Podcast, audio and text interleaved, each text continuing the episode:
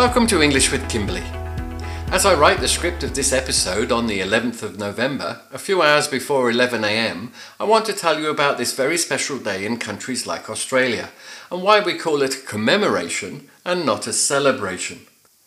On the 11th hour of the 11th day of the 11th month, there is almost everywhere in countries like Australia a one or two minute silence to allow people to remember the loss and suffering that has occurred not just in the Great War, now known as World War I, but all armed conflicts around the world. But what is the name of this day? Is it A. Army Day, B. Remembering Day, C Commemoration Day, or D, Remembrance Day? And again, what is the 11th hour of the 11th day of the 11th month known as? Is it A. Army Day, B. Remembering Day, C. Commemoration Day, or D. Remembrance Day?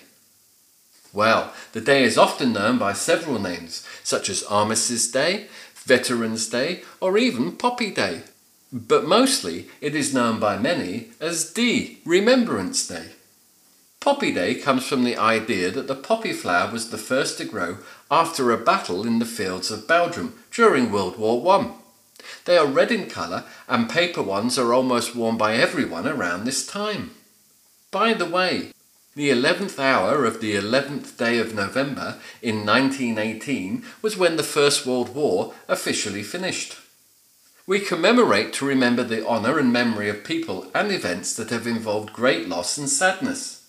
They often involve formal events and special clothes, lots of silence, serious expressions, and deep thoughts. On the other hand, we celebrate people and events that give us great joy and hope, like religious days, a national identity day, birthdays, and so on. These events often involve colourful costumes, parties, laughter, and happiness. So that's the difference between a commemoration and celebration, something that often confuses people, especially non-English speakers. Our final quiz doesn't have an answer I can give in this podcast, but in your country of origin, what do you commemorate and celebrate? Why do you commemorate or celebrate them? Ask some friends and relatives if you're not too sure and do some research on the internet. If you like English with Kimberley, then tell your friends about it. You can also leave feedback about this podcast on iTunes. You can also find a script of this podcast at www.goaustralia.biz.